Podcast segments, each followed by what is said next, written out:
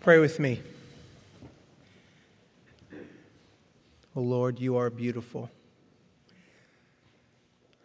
If we could just see you and understand who you are, surely then we would give our lives to you wholeheartedly. Father, we're so grateful that you've given us your word that opens our minds and our hearts. It tells us about your beauty and your grace.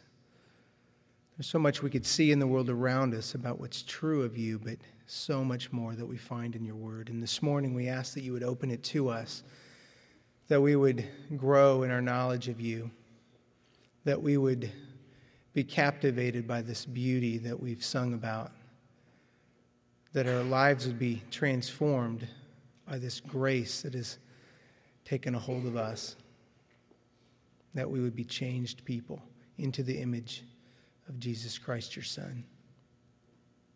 This morning, empower me as your messenger, that your word would go forward, that it would go with power in each of our lives. In Jesus' name we pray. Amen. If you'd open your Bibles to Psalm 1. Psalm Psalm 1.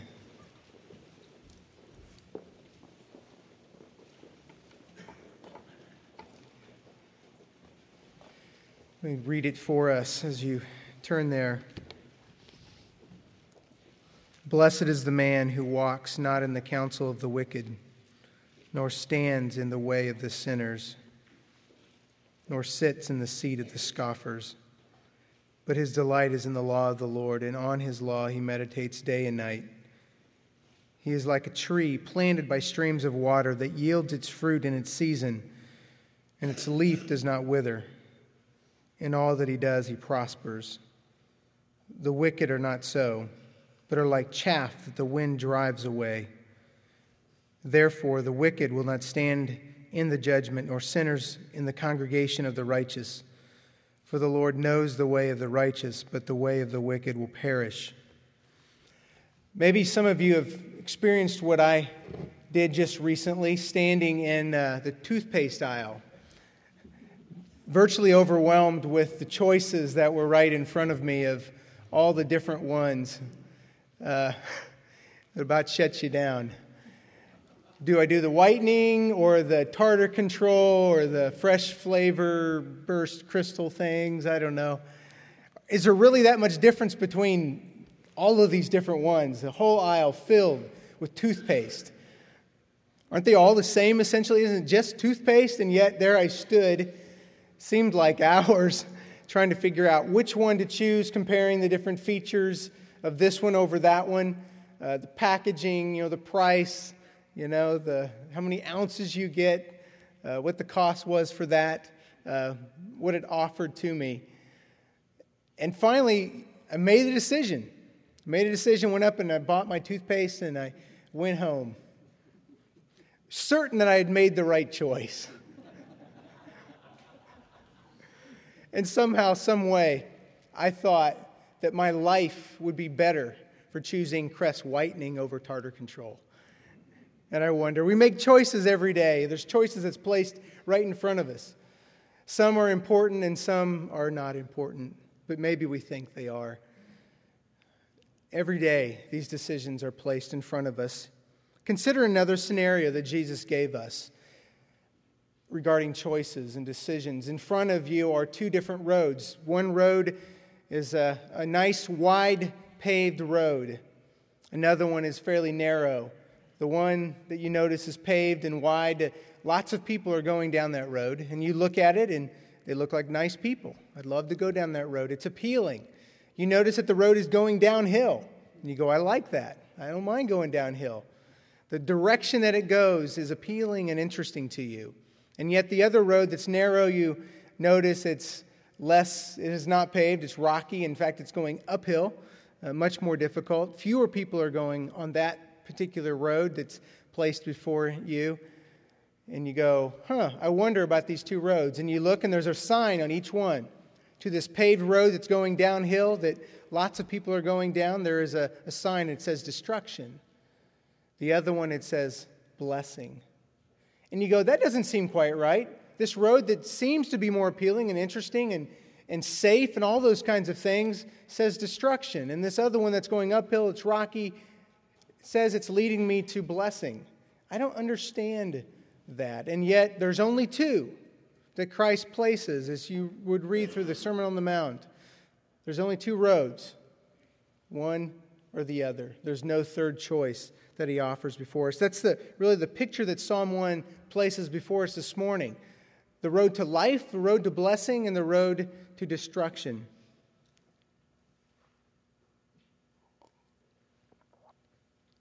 In the passage that I read in the call to worship this morning, Moses set before the people of Israel, you might remember, to choose life or destruction.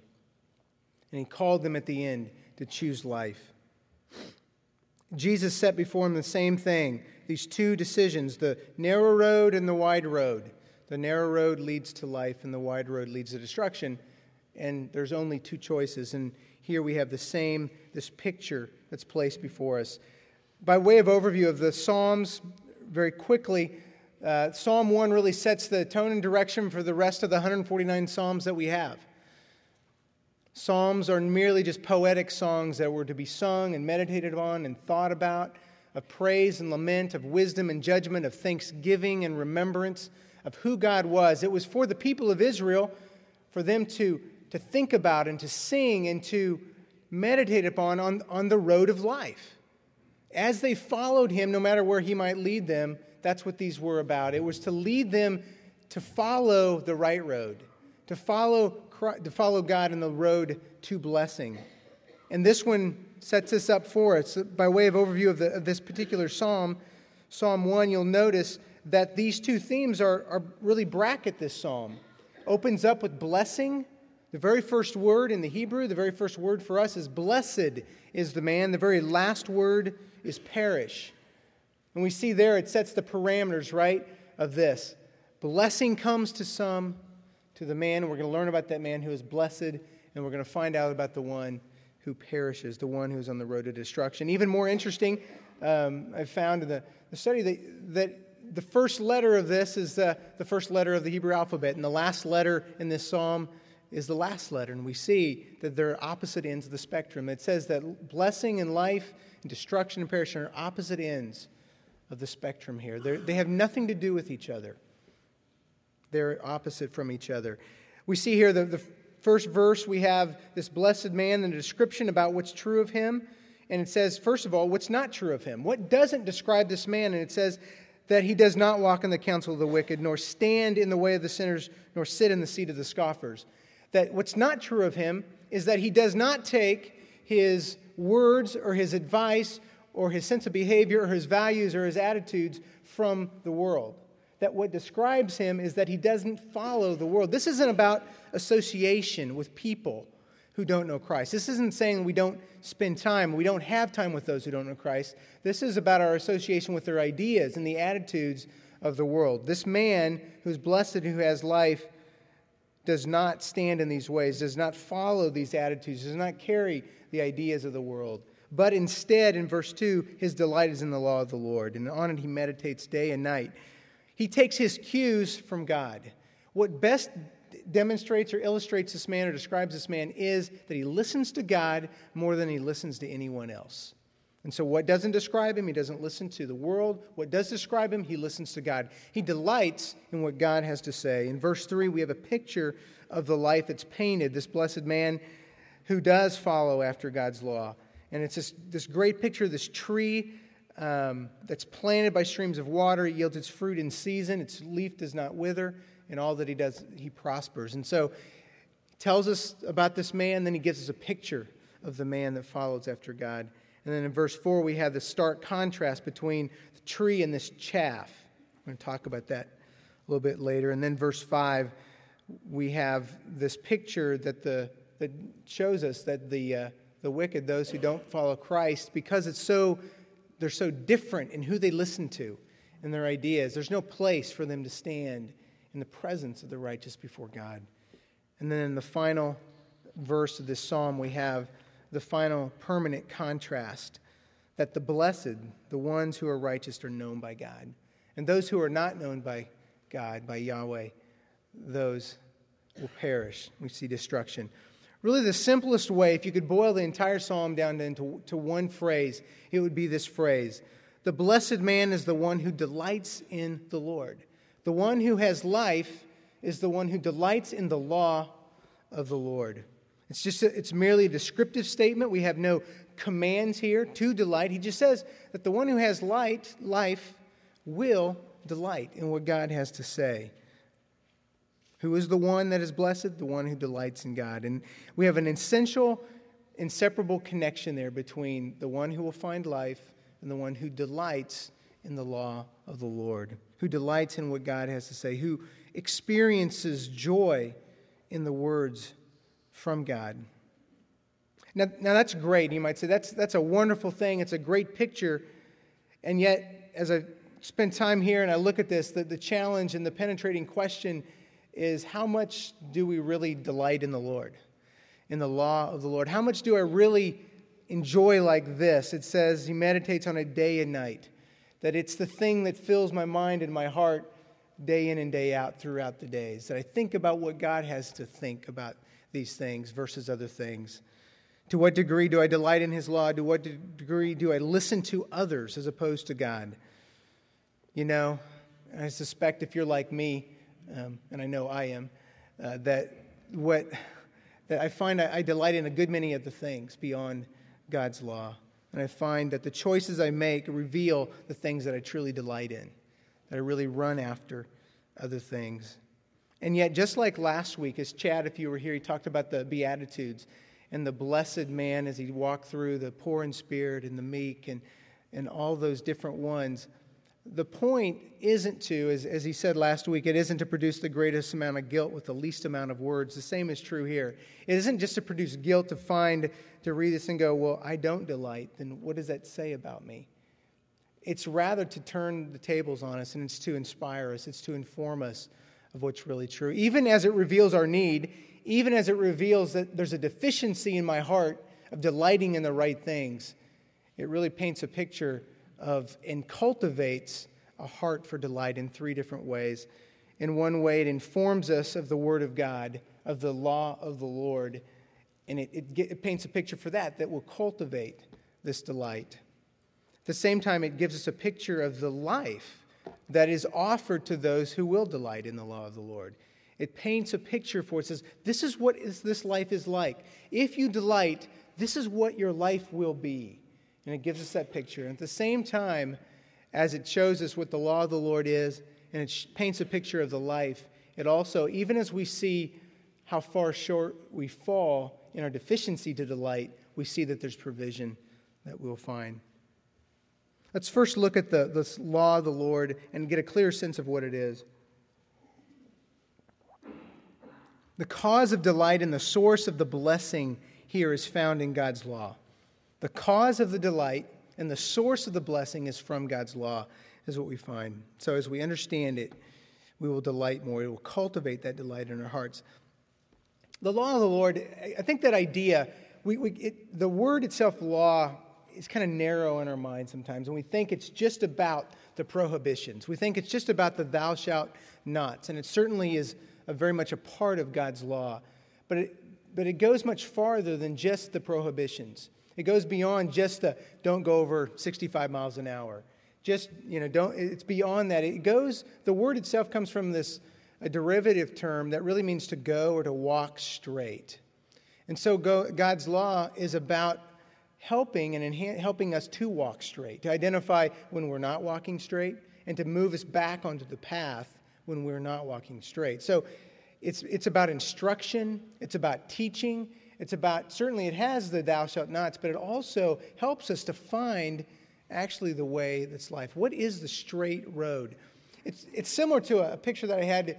My, mind, my daughter played uh, basketball this last year, and she had a, a, referee, and one particular referee in the games would, would actually, he, he called penalties and he would call those kinds of things, but at different points in the game, he would stop the game and he would do instruction with the girls, these fourth grade girls, and he would dis- explain to them why they shouldn't do this or why they should do that. He would actually do some training kind of on the floor for them. And God's law is kind of the same kind of thing. It's not just about calling fouls. It's not just about calling us when we're, when we're wrong or off the path. It's actually to help us on the path. It helps us to stay on the path. And so God's law isn't just about prohibitions, it's about helping us actually find life. It's about helping us follow after Him. The passage here, we see that God's law is, is contrasted to the, the ideas of the world. It says that this man does not follow in the ways, it does not stand, walk in the counsel of the wicked, or stand in the way of the sinners, or sit in the seat of the scoffers, but his delight is in the law. And we see that, that the, the thoughts and ideas of the world are opposite, are antithetical to, to God's law. What God says oftentimes is opposite to what we hear from the world. Certainly, remember last week as Chad talked about the Beatitudes. Blessed are the meek, blessed are the poor in spirit, blessed are those who hunger and thirst after righteousness. How counterculture can they be? How can you look at those and go, how can blessing be found in those things? God tells us, says, love others even when it doesn't make sense. The world says, you might love others, but don't push too far. Love it when it makes sense or when it seems to benefit you.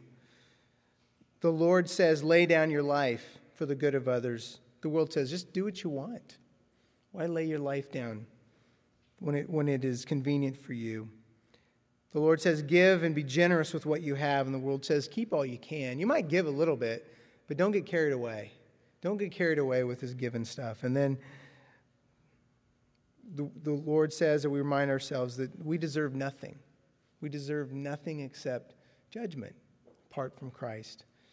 The world says, I des- if I deserve it, I should have it no matter what the cost is. And so we have this op- opposing ideas from what the world says and what God says. And God's law helps instruct us and helps move us on the way and the path of life. Shows us where we've gone off, at the same time, brings us back onto the path. And as we understand it more clearly, it cultivates this delight.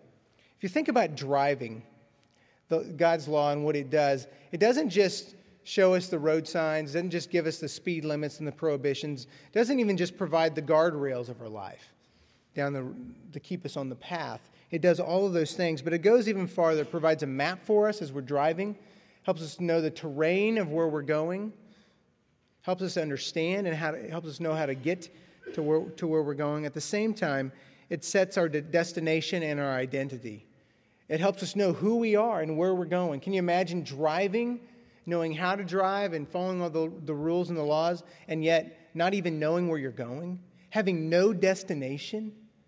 apart from what everybody else might tell you your destination is or should be, that's a problem. God's word and his law tell us what our destination is, who we are, where we're going, why we're here, what we are to do with our lives. How is it that we really invest our lives in things of value? Is it in the accumulation of things? Is it in position? Is it any of those things that we're told? God's law says no. God reminds us of that. Os Guinness quotes a, a wealthy businessman a, at an Oxford conference that he heard. This, this businessman made this statement. He said, To be honest, one of my motives for making so much money was simple to have money to hire people to do the things that I, didn't, that I don't like doing. Doesn't sound bad. But there's, but there's one thing I've never been able to hire anyone to do for me find my own sense of purpose and fulfillment. I'd give anything to discover that. And yet, the majority of the world is trying to figure that out. Why am I here? What am I about? And God's law informs us of that. So, God's law is instruction, it's teaching. It doesn't just keep me from destruction, but it actually shows me the path to life.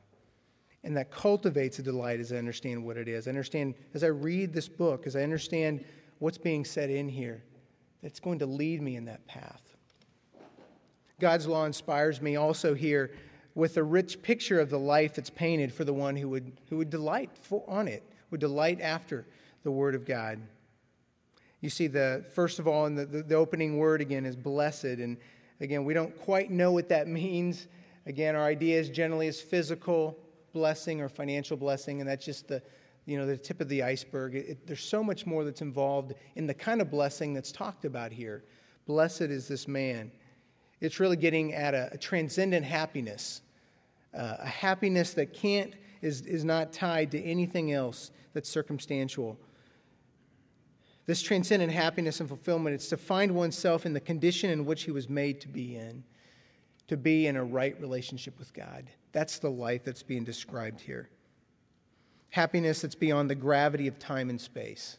That means is that there's nothing in time and space that can take it from us. There's nothing that's out there circumstantially that can take this happiness, this joy, this life from us, but it's permanent. You see this permanence pictured in, in verse 3 in the tree. Uh, he is like a tree. Doesn't say that he will be like a tree is becoming like it. It says he is like a tree. The one who delights in God's word is like this tree that's planted by streams of water that yields its fruit in season. And its leaf does not wither. You see, that's planted by streams. Its source, its nourishment is beyond itself. It's something that comes from beyond itself. And because of that, it's permanent. It can stand strong because of where its nourishment comes from. And you see, there's fruitfulness in this life, it yields fruit in its season. In the right time, something good will come from our lives. Might not be every day, but over the course of time, as we're planted in the right things and nourished in the right ways, there's a permanence and a fruitfulness that will come in our lives. And then you see that it says that this, its leaf will not wither.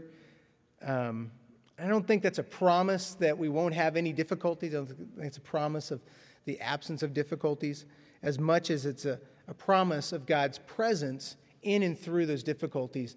In the passage that was read in, before the worship, the second set of the worship time in Jeremiah 17, it describes it's another place where this tree is planted, and this tree is the one who trusts in God. And it uses two phrases there that's interesting. One phrase, it says that it will not fear when the heat comes, nor will it be anxious in a year of drought. And it's interesting to apply human feelings to a tree, but you see what's going on there. You see that when the heat comes, there's no fear. When the drought comes, we don't have to be anxious. And why is it we don't have to be anxious? Why is it we don't have to fear when difficulties come?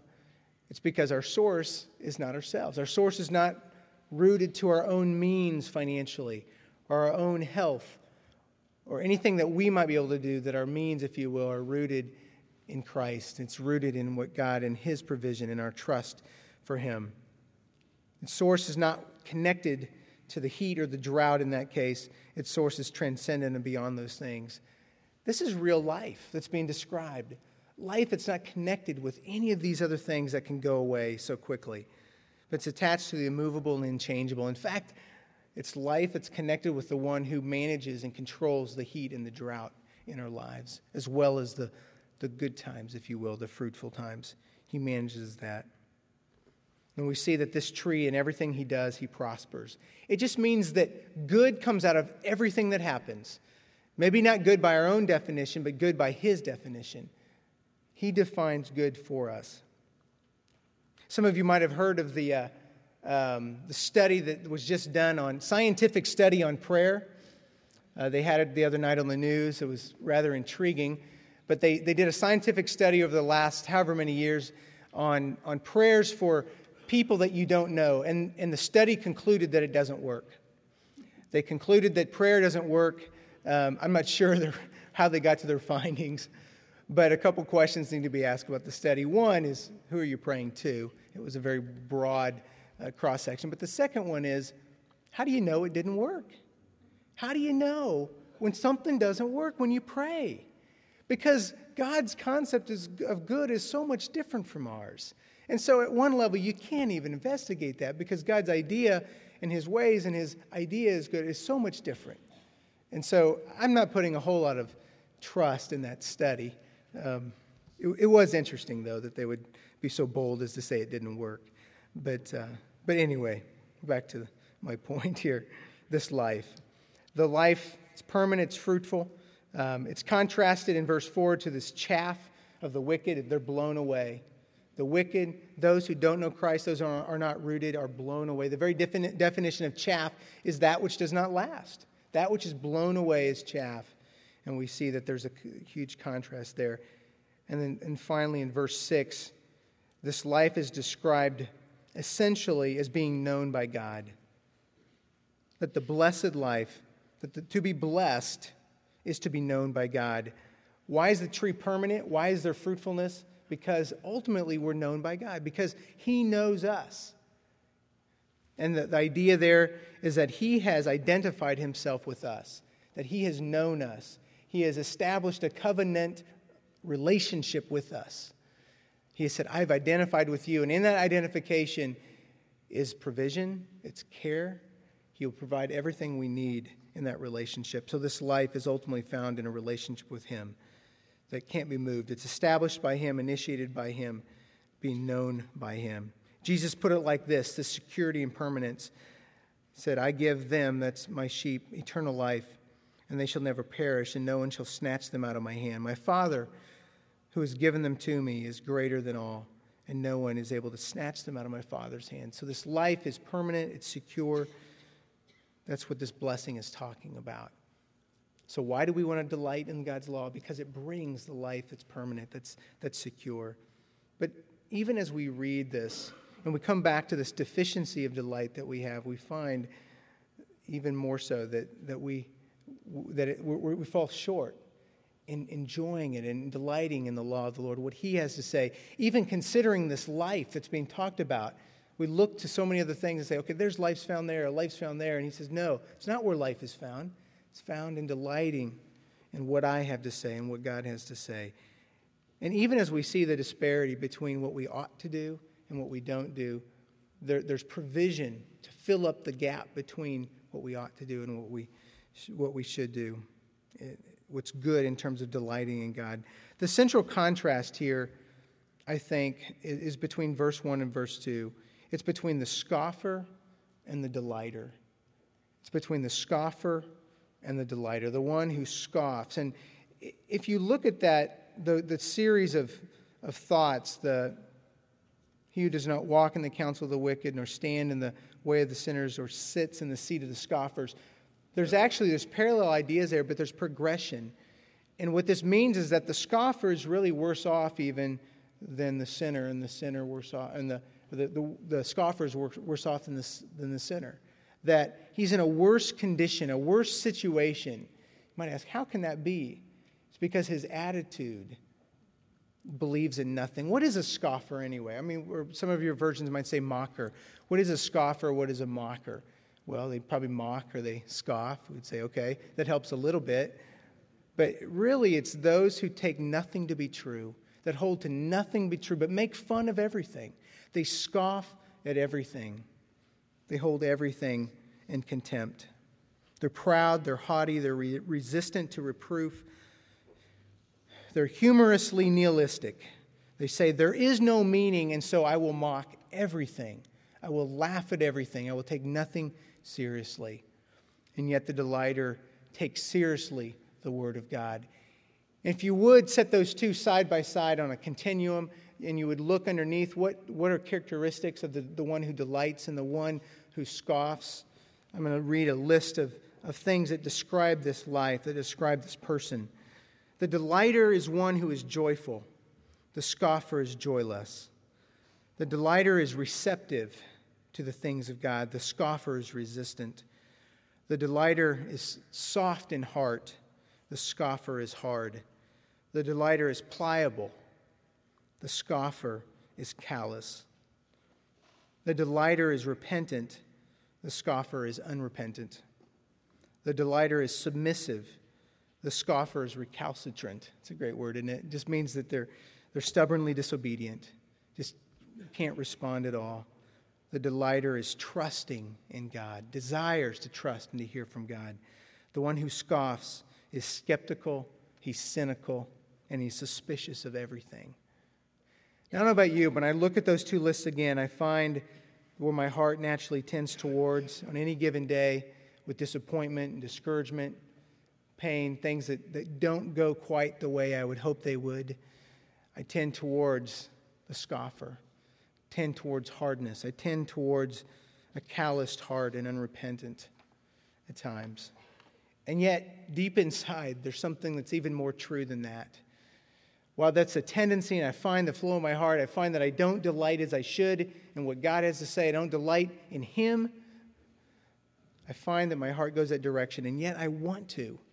And yet, as He has worked and lived within me, that's, that's my desire. I think that's our, all of our desire that my heart would have those kinds of characteristics, that even as I see my need, that I would run to find some sort of solution. In order to delight in the law instead of delighting what the world has to say, in order to choose the path of life instead of the path of destruction, in order to be like the tree rather than the chaff, I need this law. I need more than just something to come and tell me what to do. I need something even more to depict for me what the life that I will find when I follow this law. I need the law actually to come and to live in me. I need it to come and to transform me so I'll be able to delight. And that's indeed what the promise is. The provision is this psalm looks forward to. And Jeremiah, read, um, I read in the call to worship time, talked about this new covenant that God would make. And He would come and He would place a new heart in us. And that He would take in its law, the law of the Lord would, would reside in us and dwell in us, and it would transform us. And that's the promise. As we delight on the law of the Lord and meditate on it, we can't meditate for too long and not be brought to Christ, who is the fulfillment of the law. We can't meditate too long and think about the law of the Lord without being brought and understanding that He is the fulfillment and the embodiment of, of that, and that He has come and to lead us to delight in the law and ultimately to delight in Him. What the written word couldn't do, the living word could. As Christ come, and now with our vantage point of looking back, we see our deficiency of delight and we look to Christ. We say, I want to delight, and I need you to do this work in me. Moses called the people Moses called the people of Israel to choose life. Jesus set before them the two choices, the narrow way and the wide road. And here the psalmist calls us to be delighters in the law. And now, with the vantage point we have on the other side of Christ, looking back, we find that this law that we're to delight in has actually delighted in us. And as He delights in us, so will, that will cultivate our desire to know Him. Let me conclude with the verse we're familiar with. Um, many of us are that describes the contrasting pictures of life and death and this delight that God has had for us. John 3:16. For God so loved the world that he gave his only son that whoever believes in him should not perish but have eternal life. We see placed before us there not perishing but the eternal life that Christ has brought to us, the one who is delighted in us. Let me pray. Heavenly Father, we want to delight in your law. And yet we find so much within us that keeps us from it. We see the deficiency that we have there, and yet we look to you and say, Would you continue to cultivate that? Would you remind us by this picture of who Christ is and how he is delighted in us? Help us to remember that eternal life that you have promised to us. Help us to listen to you would you cause and cultivate that delight in your word and you in Christ this day? That our lives would be transformed, that we would follow wholeheartedly after you, that we would choose life because you have chosen us. In Jesus' name we pray. Amen. If you want to rise for the benediction.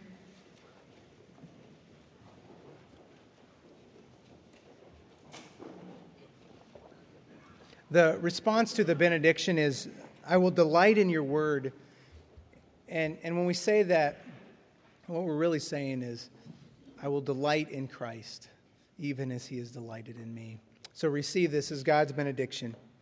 To him who is able to keep you from falling and to present you before his glorious presence without fault and with great joy.